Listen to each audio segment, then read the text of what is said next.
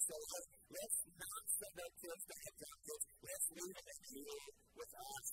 And now there's lots of reasons why the Savior here can conceive as to why we would submit them to such punishment. I'll give you two reasons. One is especially it's a mechanism that allows us to get teachers a break. It's hard work to teach our children. It's a sacrifice. Some of you, Grace, and the kindness of the teachers, have not been required to go to teach. You've been every Sunday that you were physically able to get into. And that was made possible in part by our friends, the teachers, who say, oh, I sacrifice one or two days of Sundays month and I'll take care of uh, the children here in this church. I teach them about Jesus. I have been fasting follow Jesus. That's fantastic.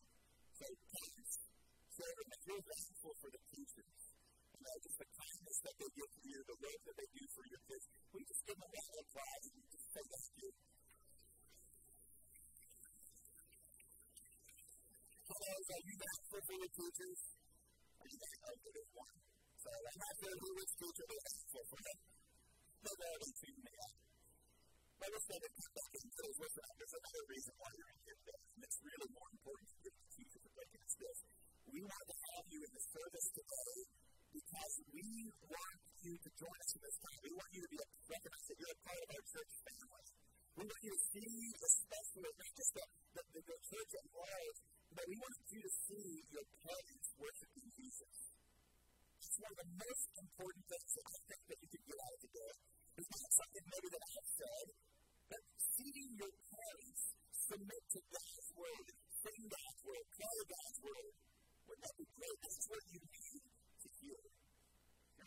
being molded largely by me or by the musicians. You're being molded by your parents. And so look to that and recognize God in His kindness and His wisdom has allowed you to be your family, God, the parents that you have. As followers of Jesus, we're connected together on Sunday. We're connected to encourage each other in these things. And I want you to see the parents doing that with one another. It's Very, very important. Also want you to know that I'm glad that you're here. Look at me, kiddos, look at me. So if you're looking at your games, your papers, I want you to look at me just for a second. And you can see that really thanks for looking at me, but even his parents are looking, they're always looking at me. I want you to know that I'm glad that you're here. You believe that? I'm glad that you're here. I'm going to prove it to you. I'm going to prove it to you that we are going to open up God's Word, but we're not going to read it of the old book that your kids. We're going to read this book here. This is the biggest storybook Bible storybook. This is a pretty big book. If you're a little bit jealous, not not sinfully jealous, but if you're just a tiny bit jealous, I want you to say, hmm. Open this up, but we're going to read. If you don't have a copy of this, if you're not blessed, then uh, it's going to be on the screen for you more So it says, sometimes it'll be like that now. If you do have a copy, going to take a chapter 3. Now, before, before I start to read it, it just happens another copy. So, it's not of you are looking at the so you're here. You're ready. And I think you might know what this is for. So to just say blue. If you're in the blue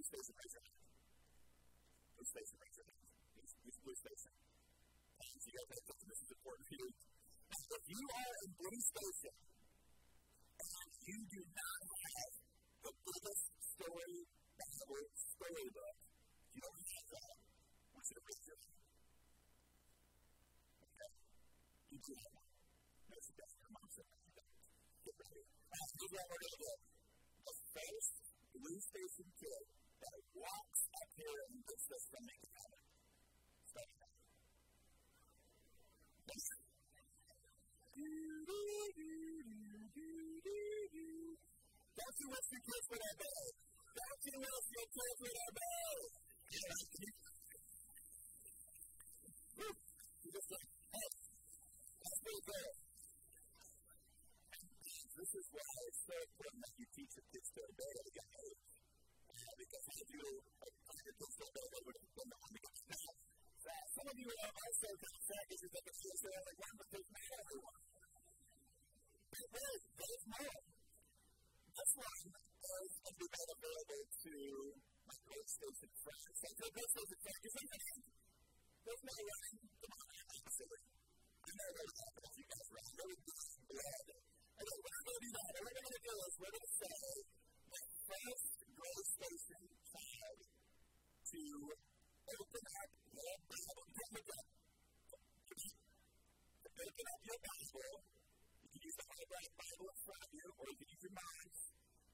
to open to at tell me what Hebrews chapter 11 is about.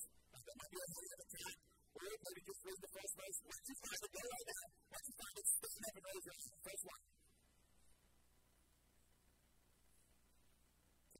Can we get some, uh, some time music on the piano?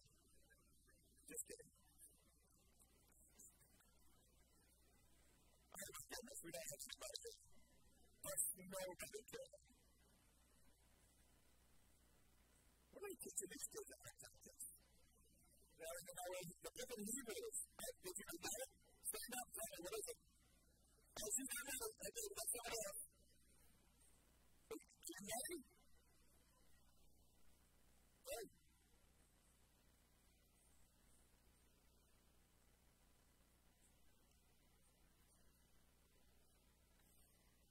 That's not the way.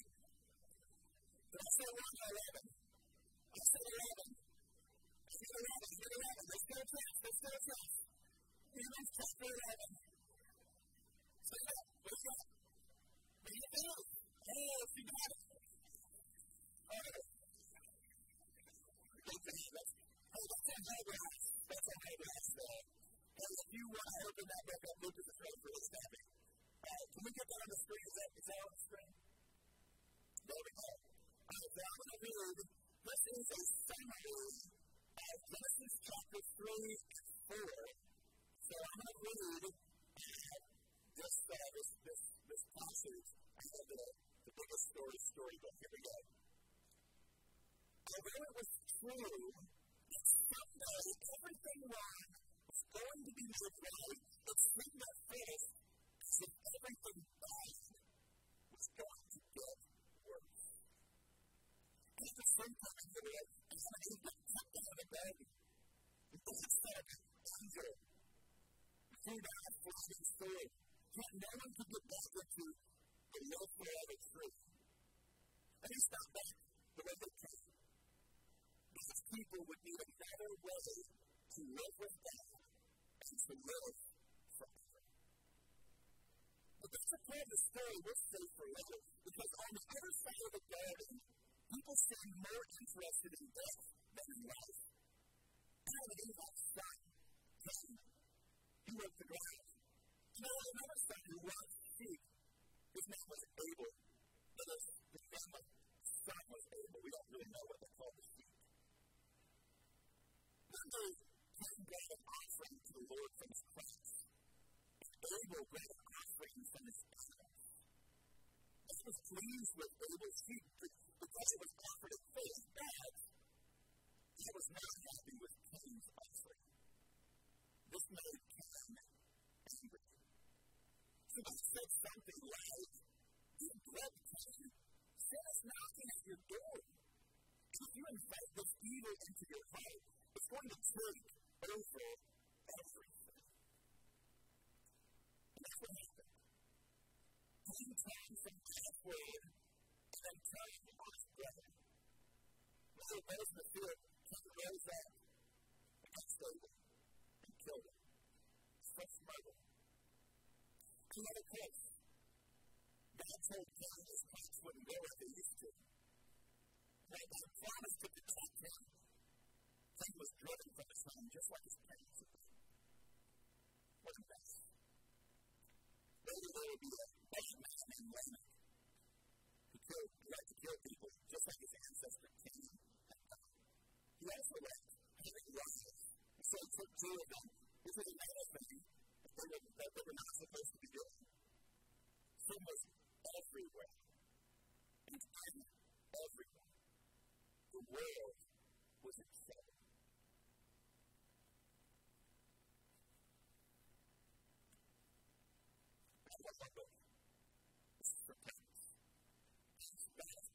called us to disciple our children. He's called us uh, to lead our children to know and love Jesus. We say something like that. We say that we're a people helping people find and follow Jesus. And as far as our helping kids ministry goes, we are a people who help parents, help their kids find and follow Jesus. And this is a great tool. If you're a parent, you're not about to have a podcast.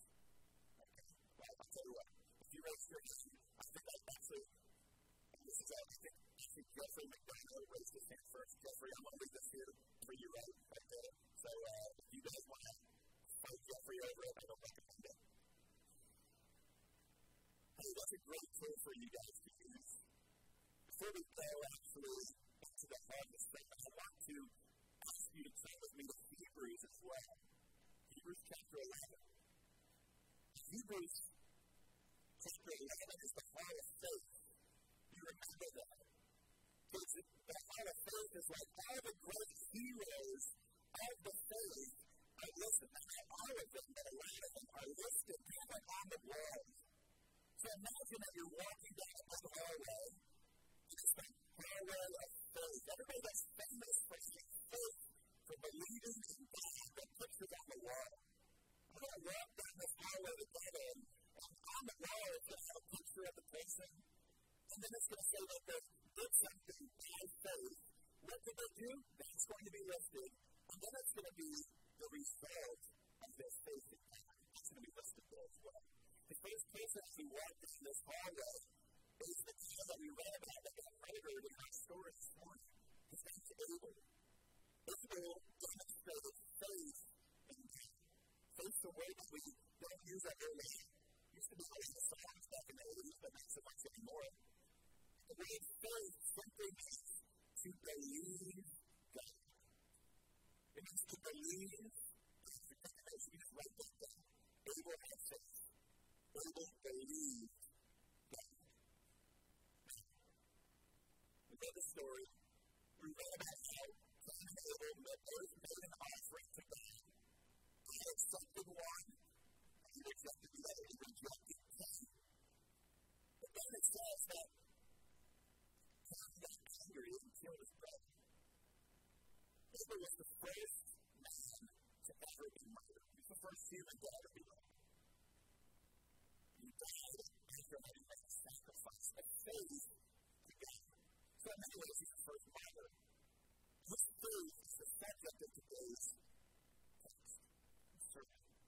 So Hebrews chapter 11, verse 4. If you're new around here, you can grab the black hardback Bible. Read that this morning.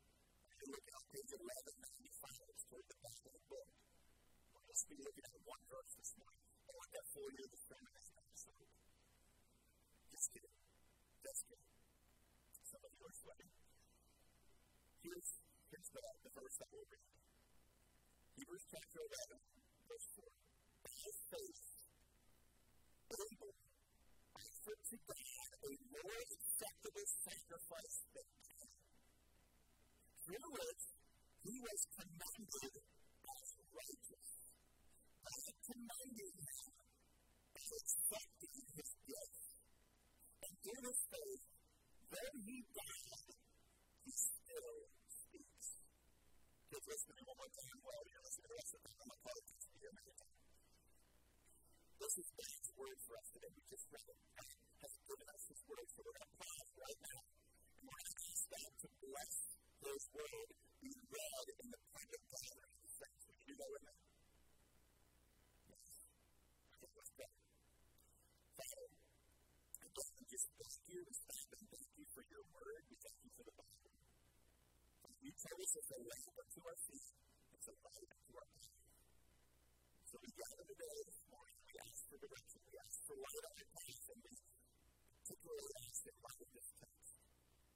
help us to understand what you're telling us about faith. Help us to understand what you're telling us about Abel. Help us see what you'd like for us to do as a result of this text this morning. We love you, Jesus. We pray this in your name. Amen. You probably recognize that in life you're living options. Sometimes the stakes are pretty high. You can either go the road, you can either go or you can go right. If you're trying to get to grandma's house, right? Trying to get to that, that uh, baseball gets you running a little bit late. Which way is it? I look up there, left or right? Sometimes when we make that choice, it's the right choice. Because it leads to great results. Other times, it doesn't lead to a good result. The Bible talks about that various places throughout Scripture. Throughout the Bible, in one place it says, Proverbs chapter 14, verse 12, it says this, listen, there's a way that seems right to a man, but its is the way to death. I'll get your attention on. Listen, sometimes when you choose the wrong path, what you think is the right path, it actually ends up leading to death. Is that a little bit scary? Is that worth listening to and taking your attention up towards? So when it seems right, it seems like a good path. It seems like a joyous path. It seems like a safe path, but the end of it is death. Really? Jesus picking up on the same sort of idea. Two paths. One seeming right, but actually being dangerous. Leading death. It says in Matthew chapter 7, verse 13 and 14, it says this, Enter by the narrow gate. What's narrow? Wide? Really tight. Jesus says, Enter by the narrow gate. Why? For the gate is wide and the way is easy, but leads to destruction. Says there's, there's two ways, there's two gates, there's two doors, there's the big one draws everybody's attention. It's the one that everybody thinks is the right way. And then off to the side, there's a smaller gate. It's a little bit tighter. You got to suck in your gut to get through. It doesn't have anything flashy. And yet Jesus says, that's the gate you're to take. He says, the gate is narrow, and the way is hard that leads to life. And those who find it are few. Continuing to explore this idea of two options. One leading to safety and goodness and life, the other leading to destruction, danger, even death. Look at Jude 11. There one chapter in Jude, I remember one time I thought, hey, I want to be spiritual, I want to be something spiritual. I'm going to memorize the whole book of the Bible, study thumbing through the book, through the Bible, and think which one will I begin with? And that's Providence, I read even Jude my last stop here. So I can be in the, uh, the club that Sunday night as they look at the Bible. Jude just has a few short verses, only one chapter. But verse 11 says this Woe to them, for they walk in the way of Christ. Woe unto them because they walk in the way of Christ. They abandon themselves for the sake of gain to Balaam's error and us with heaven. But we won't all of that. But just know this what the author of Jude is saying is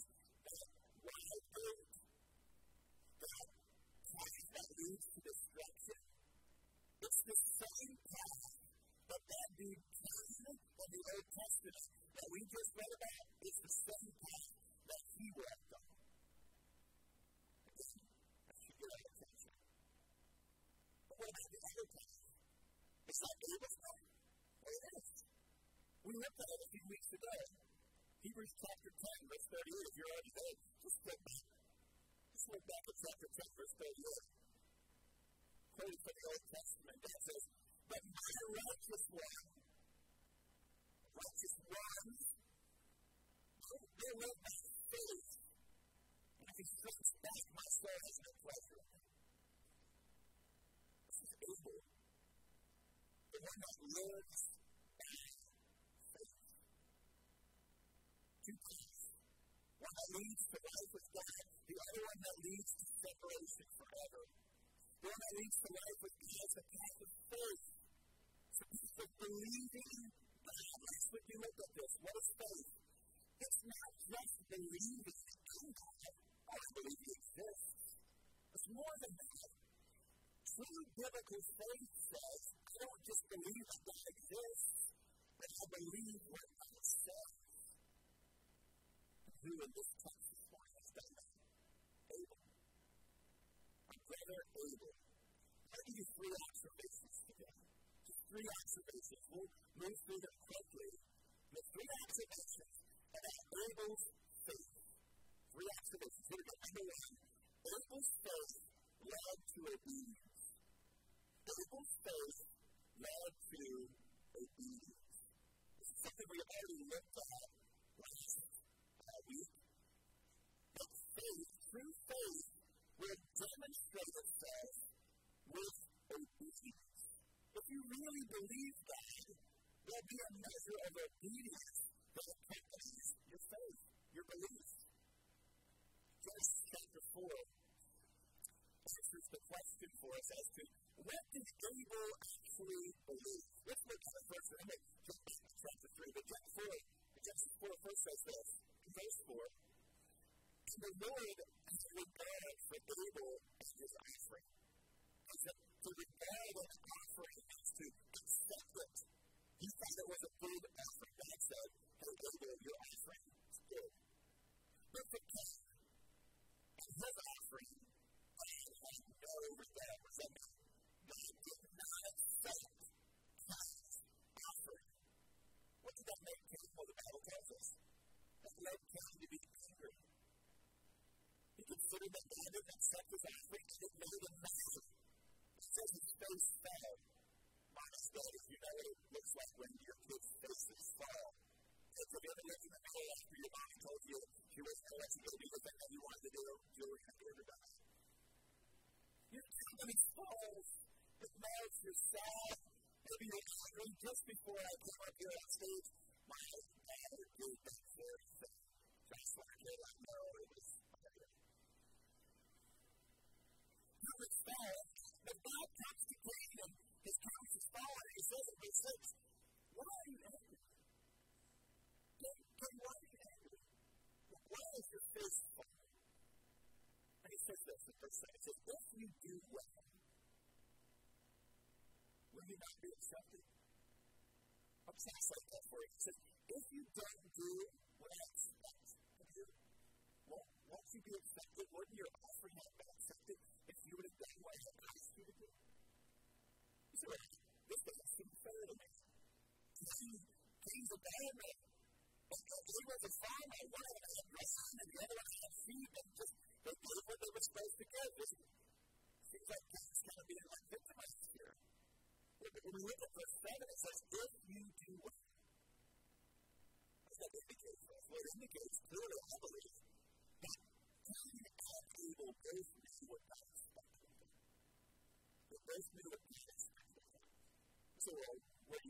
1 Psalms verse 7, but if you jump to chapter 3 and look a few verses there, particularly verse 7 and verse 21, we understand as we look at the fall of man, as we look at the seventh Eve and that, that first sin, and we see what God, how God responded to that.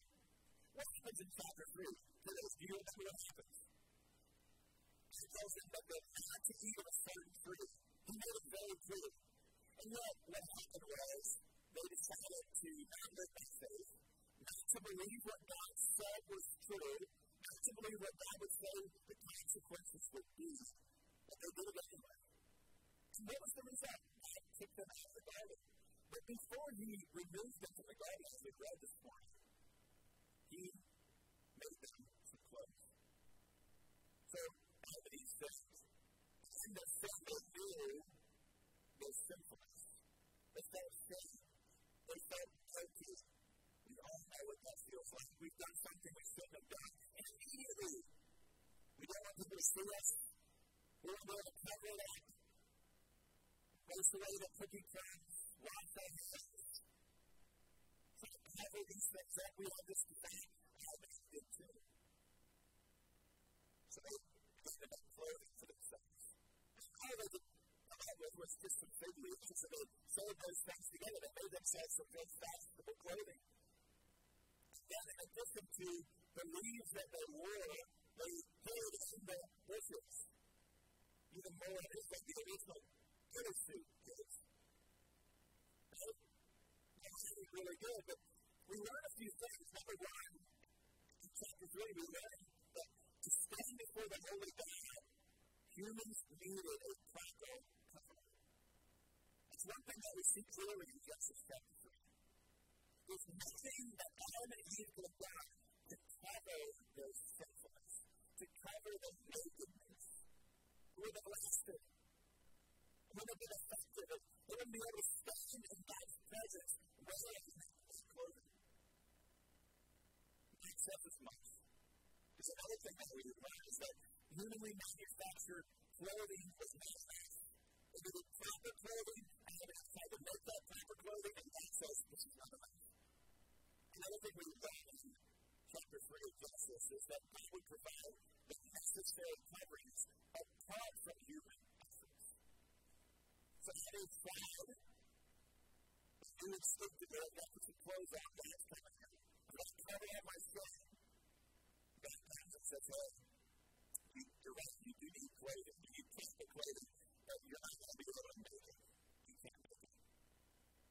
God makes clothing for them that does cover them. But the first thing that we learn as we just consider Genesis chapter 3 and this original situation with Adam and Eve is that that covering that God would require, it would require the shedding of blood. It would require the shedding of blood. Now, God, this is information, these four points, uh, information that God has conveyed to their children we can assume that the, these very were to but. We know that it was passed on the line because somehow it got written down. We have it today. So when you cover what's in chapter 3, was God saying, don't you know that if you do well, you'll be accepted? If you do what's right, indicates that way. You should have known.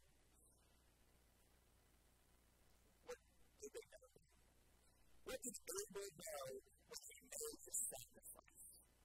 Well, he knew the message, probably, God that was taking from Esau, that what God cursed the snake, he your mom, he cursed me. We're all part of the fall now, the world's not like it was, it was much different.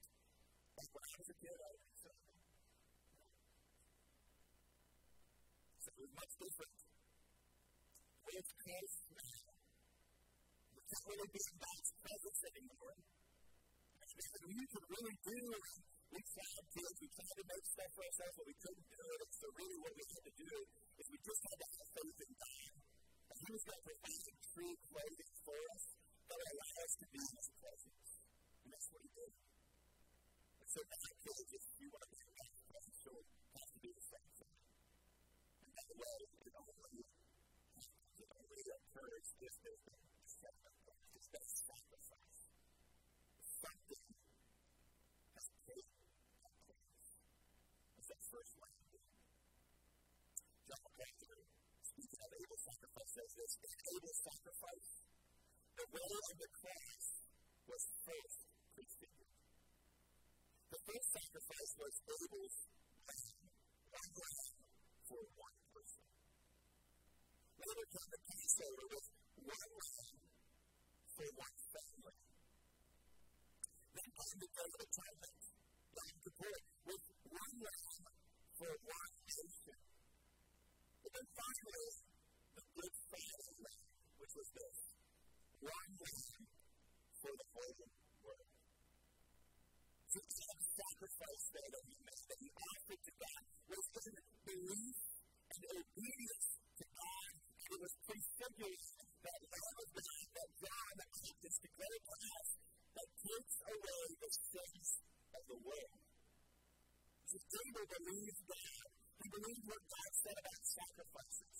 He believed what God said about deliverance from sin. His true faith led to simple obedience. His true faith led to simple obedience.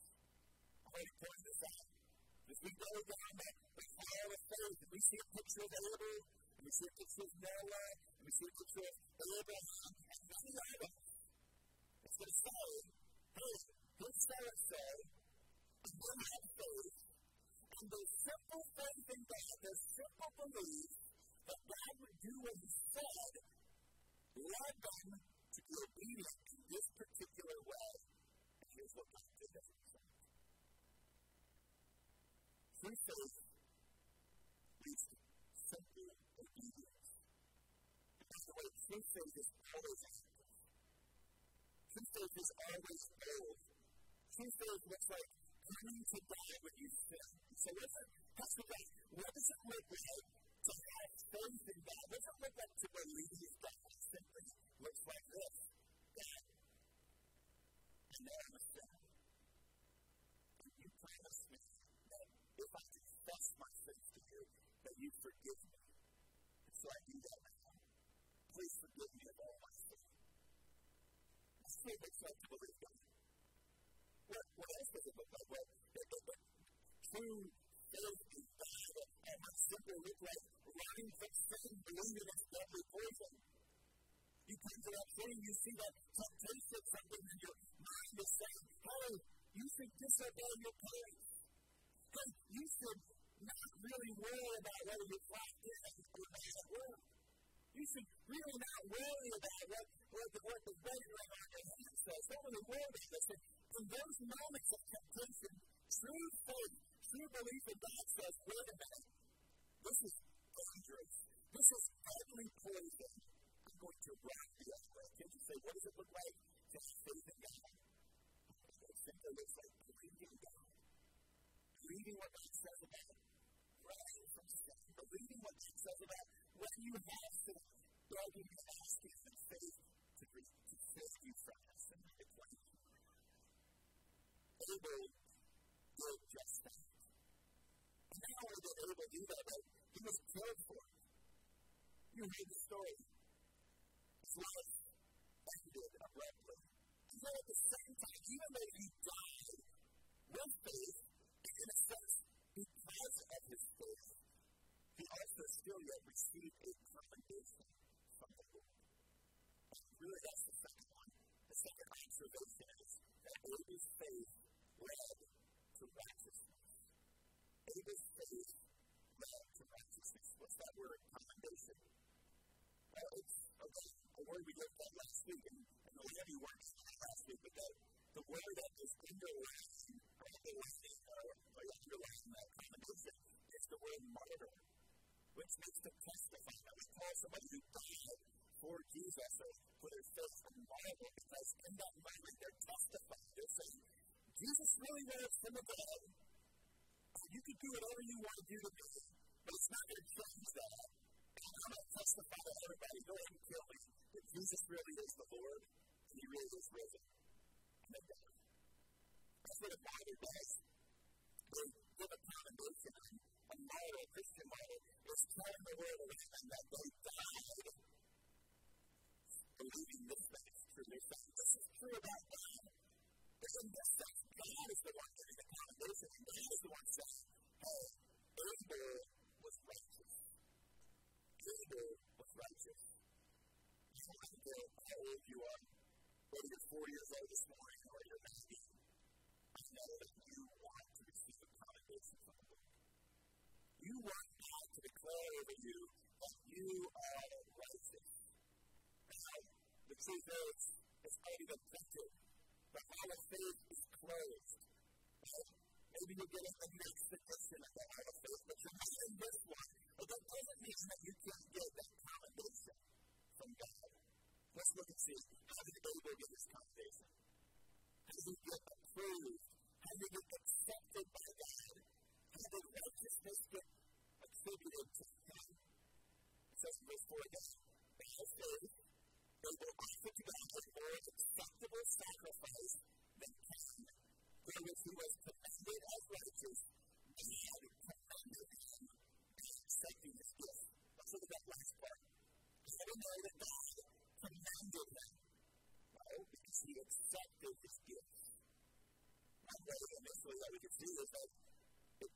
says that in the book of Genesis. That God accepted Cain's, he did not accept and that was his decision sometimes. What does that look like? Well, someone said that and uh, demonstrated his acceptance of, of Abel's sacrifice by sending fire he has done in other situations later in history. And that's possible. We do know is that God made it clear to Abel, hey, you have obeyed me. You think I expected. You believed in me. Until you did not. You didn't believe. You, you think just like your parents. You doubted what I was saying was true. And so he was not commended, but Abel was. Now just look at that verse. Kind of. Look at verse 4. I want you to circle the word through. So if you take notice of what I told you, there's, uh, your, your copy of God's word is very precious. But then there's. We'll get another one if you need. Take some notes. Circle that word through, says through which he was commended as righteous. Circle through. And then draw a through all the way to faith.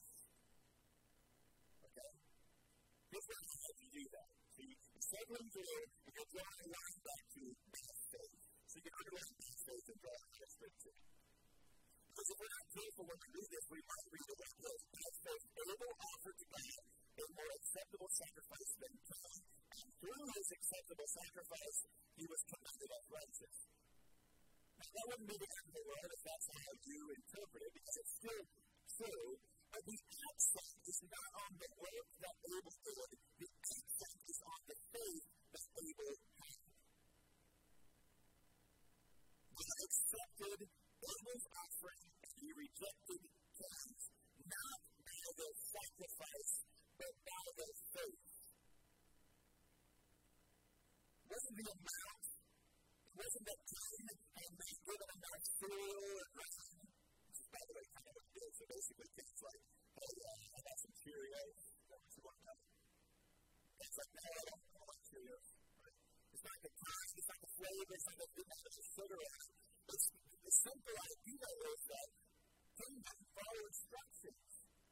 He didn't really have faith in God's word. He didn't. He knew who God was. He believed in God. He believed in God more than most of us do. And yet he did not believe God. So he was rejected. See, it's the faith.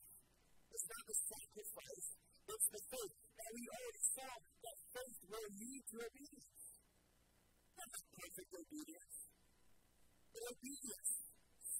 Faithful obedience.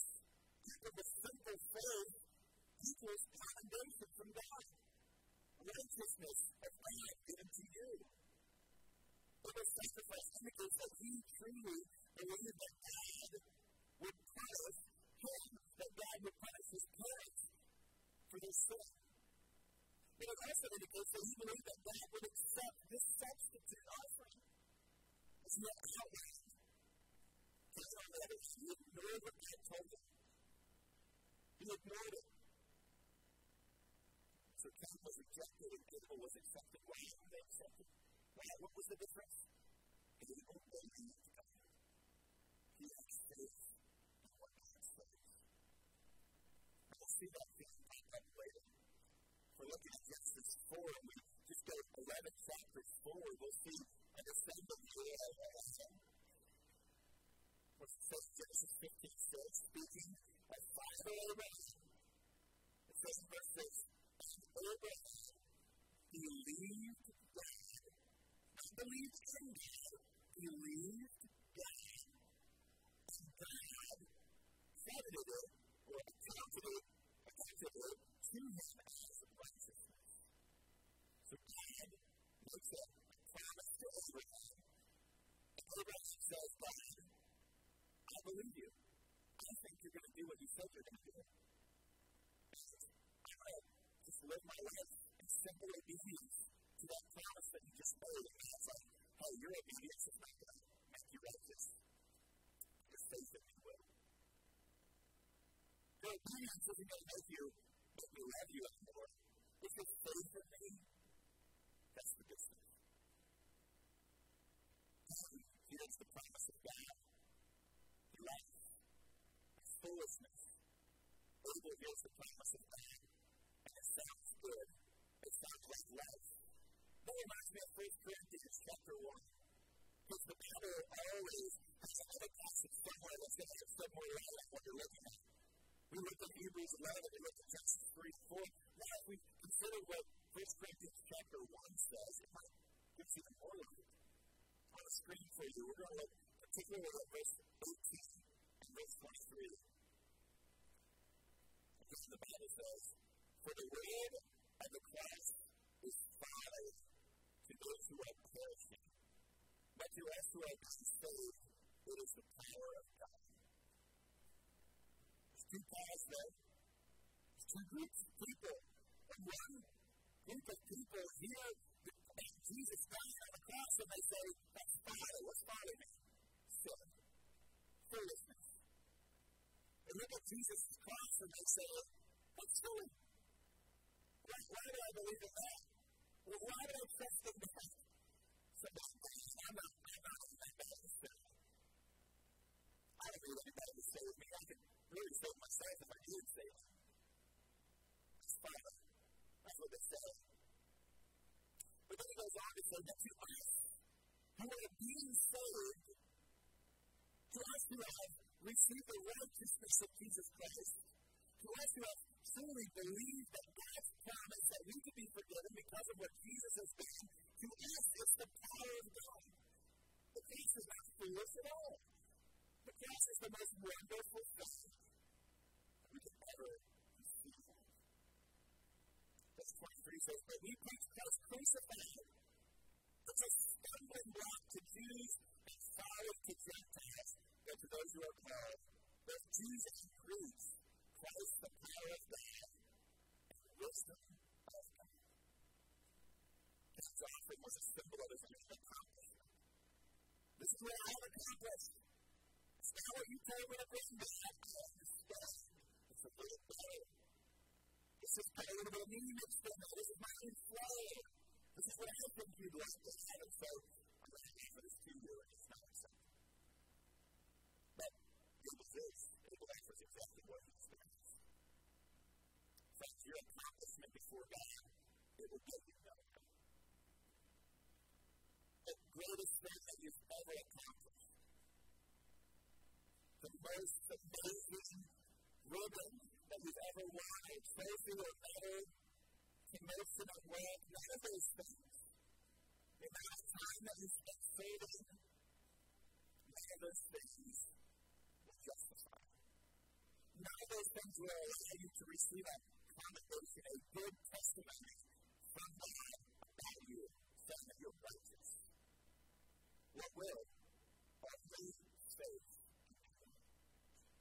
only believing said about Jesus and what Abel prophesied about his sacrifice.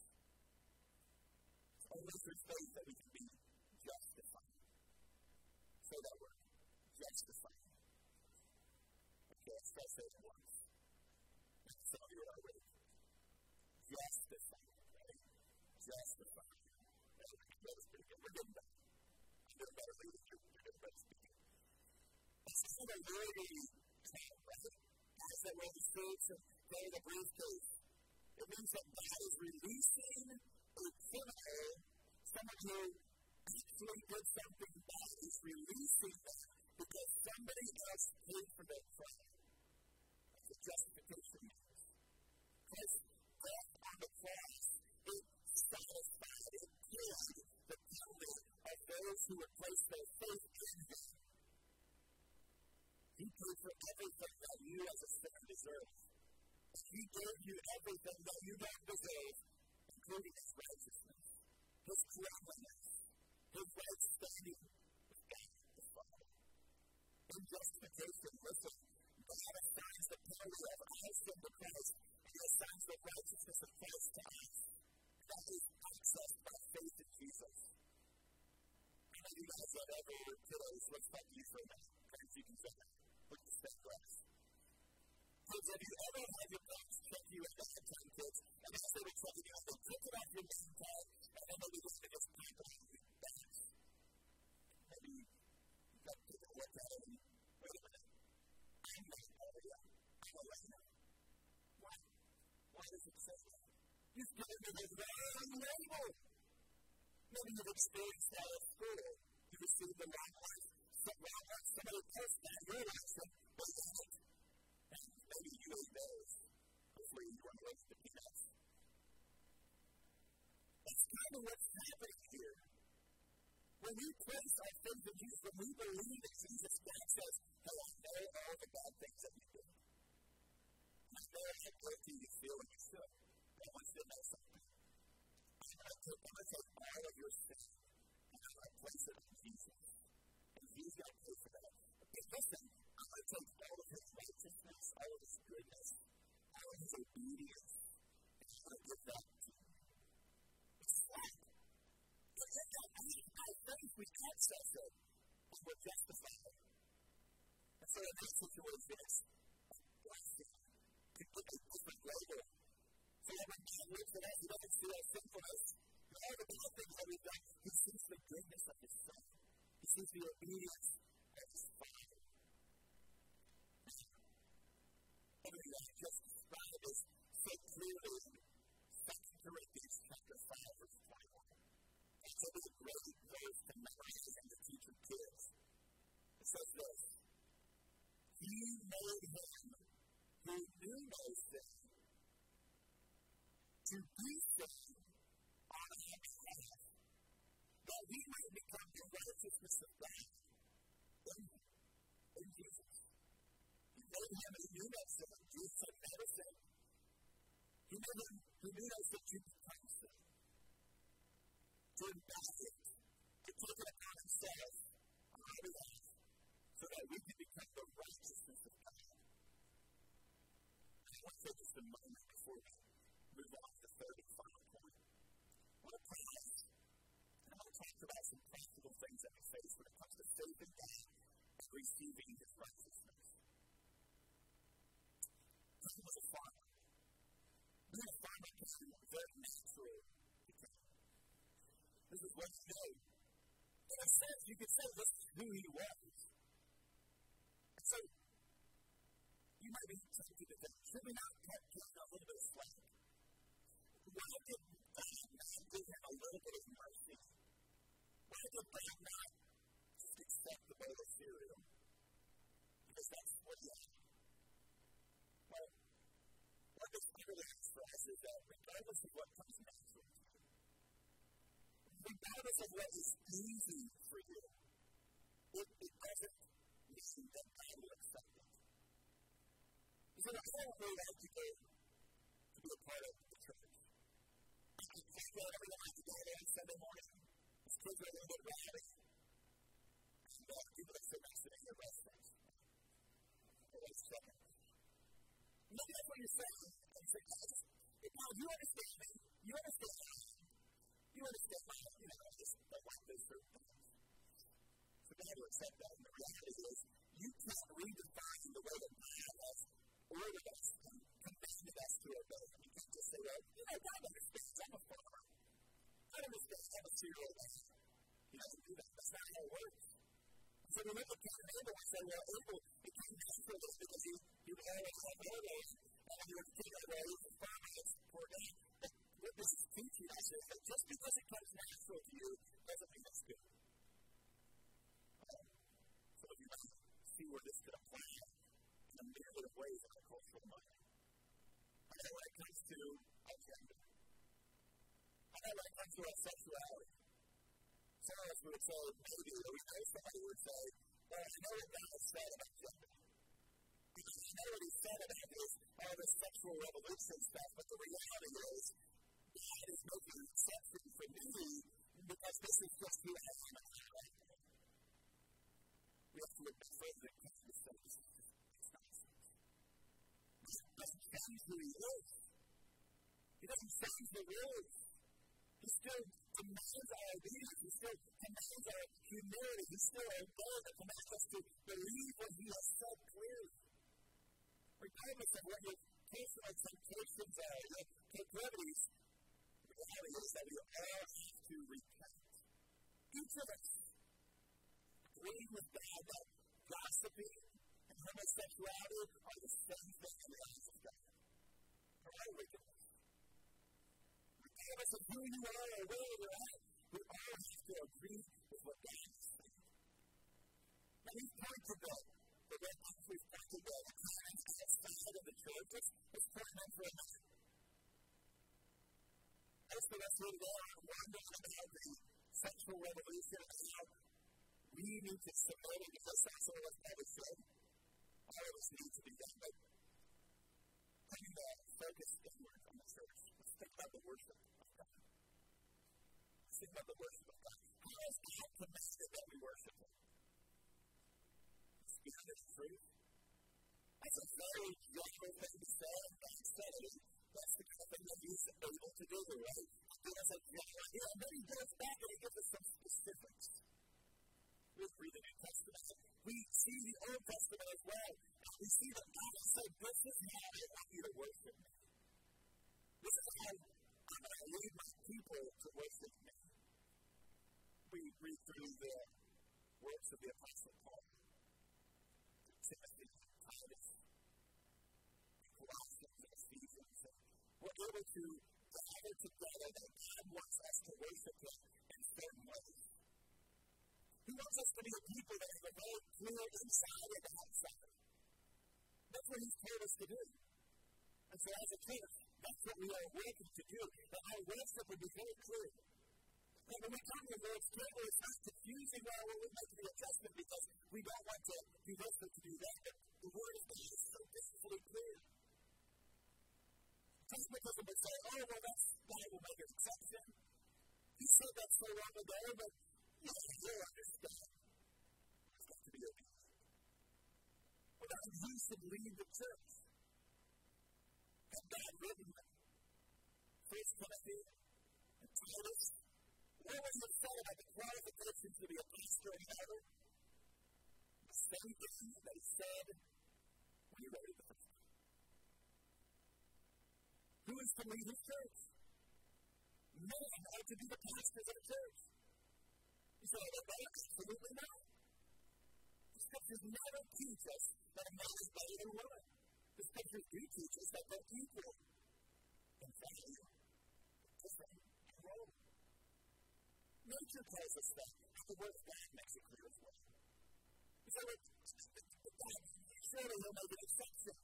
Surely he'll the other way. He doesn't do. He has said, this is how you will handle your body. This is how you will worship me. You'll do it this way for the day. You'll meet together on a regular basis. You'll sing to each other and spiritual songs. You'll, you'll gather raise up elders the church and they are to over under shepherds of the church. To have a clear inside outside. I didn't make these things up. Neither did the apostles. God has given them to us. So I just want to take a moment we pause. And we consider pragmatism in our lives. You say, God, was foolish, Lord. That's foolish. I said, you do that, you serve a big God. Maybe it's time for us to just reflect on our lives. Is there an area in your life where you have made an adjustment? You've expected God to maybe look the other way. But it changes the rule that gets the clearance of forth. Maybe it's one of the ones I mentioned today. Maybe you need to be like the Bereans. What Paul to study that further. So that you can get into obedience to what. But it's not something that I mentioned today. The good news is you don't need me, mom and dad, kids, you don't need me to convict you. The Spirit of God, through His Word, will convict you.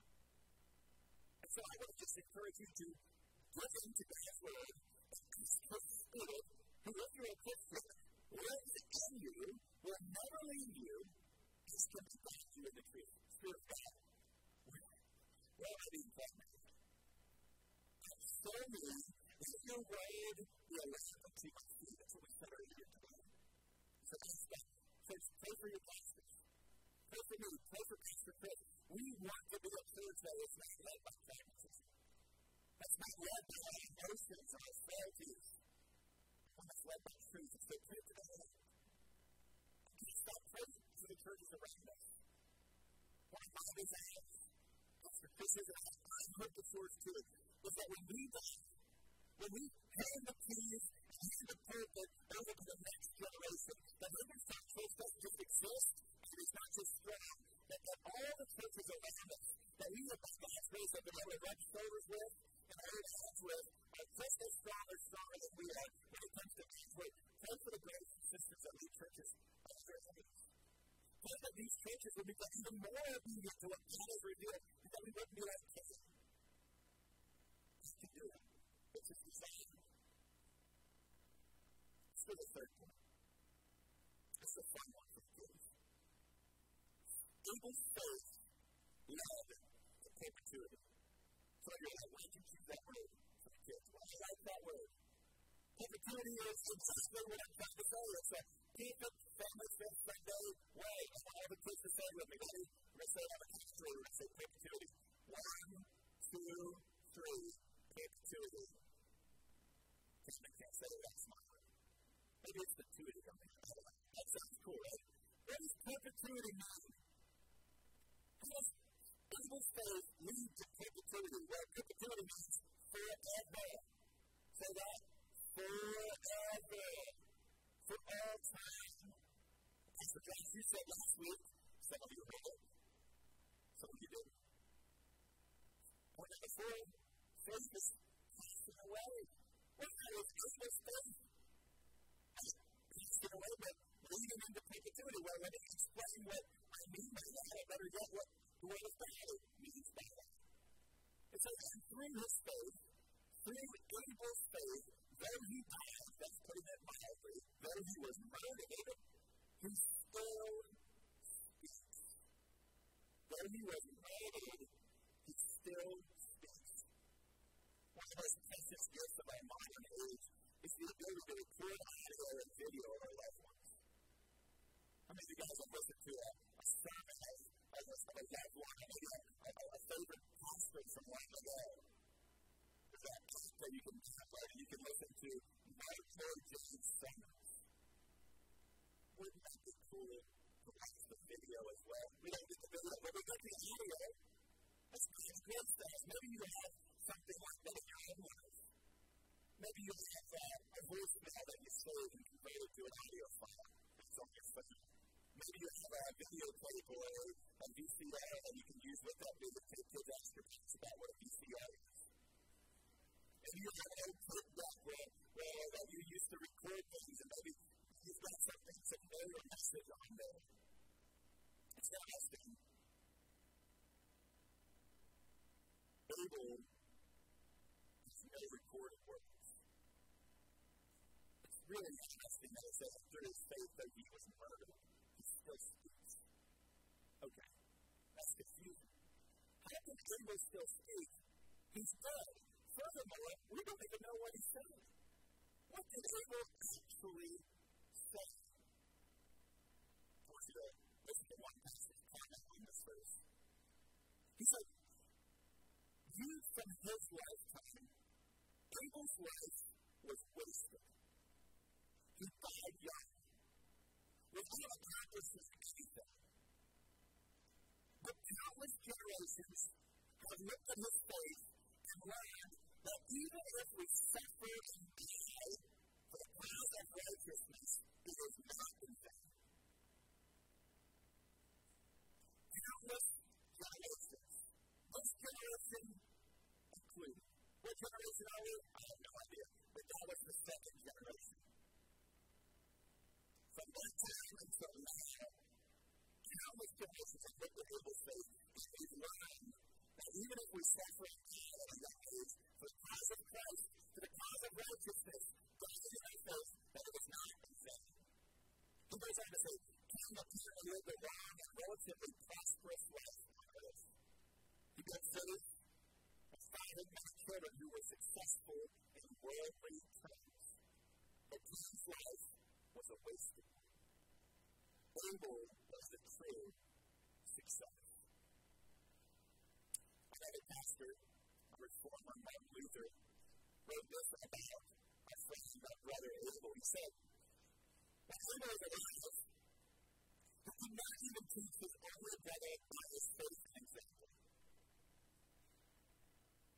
He might have thought, Abel, I'm trying to show you that my own life. I'm to model this. I'm trying to encourage and disciple you, but it just doesn't feel like it's for. That's the.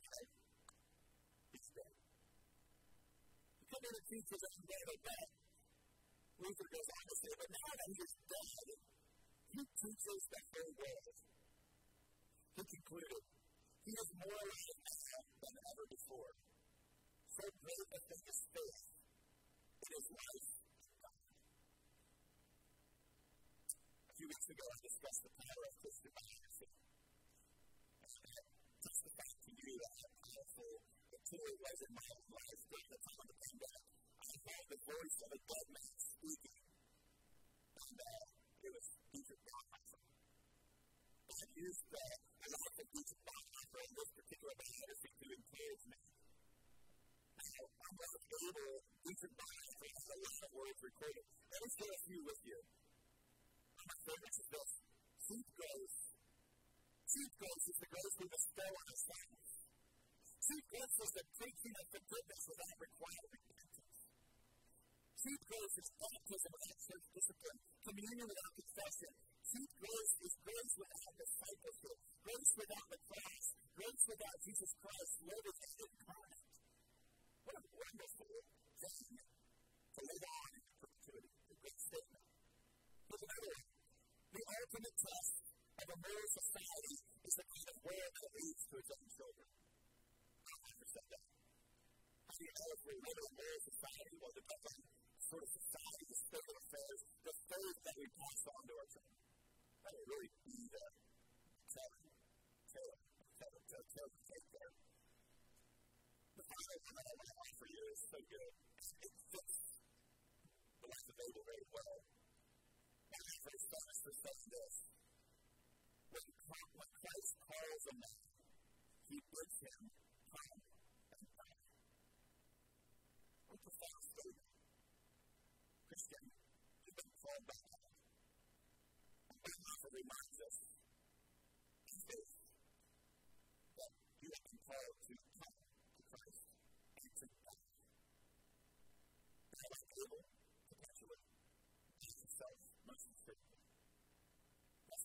that we've been given. These are incredible statements. Wouldn't it be cool if just one statement as much power as these, maybe it's half as much power as one of these statements would be attributed to me or you? What's so powerful about Mr. Bonhoeffer? It's probably not a statement that he made with a pen or even with his tongue, it's probably the things that he didn't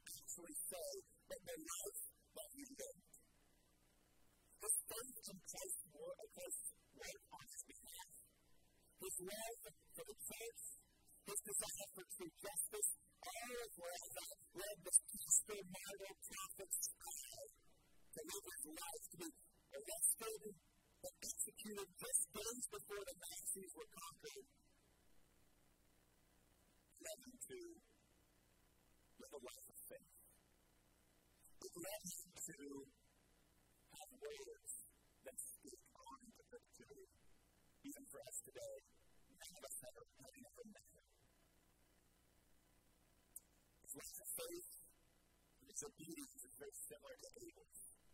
Though he is dead, he speaks. We'd like to pass for a moment. Scriptures say that there is a point of the wants to know after that judgment. See, in Christ, there's no condemnation.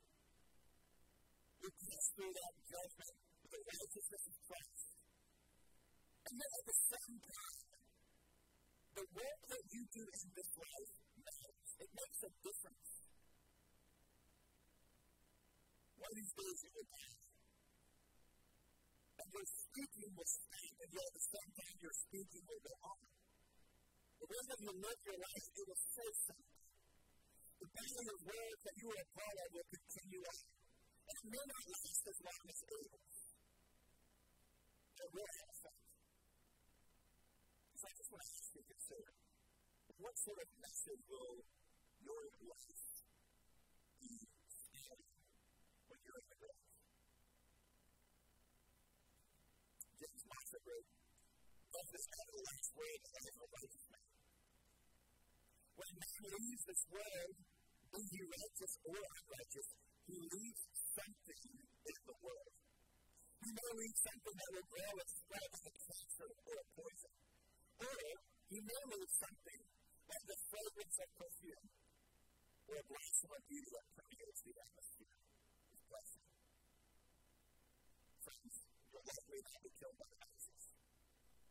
So it's a really good place that you won't be murdered by your brother. But what will your life still say when you die? Will it be like Abel's?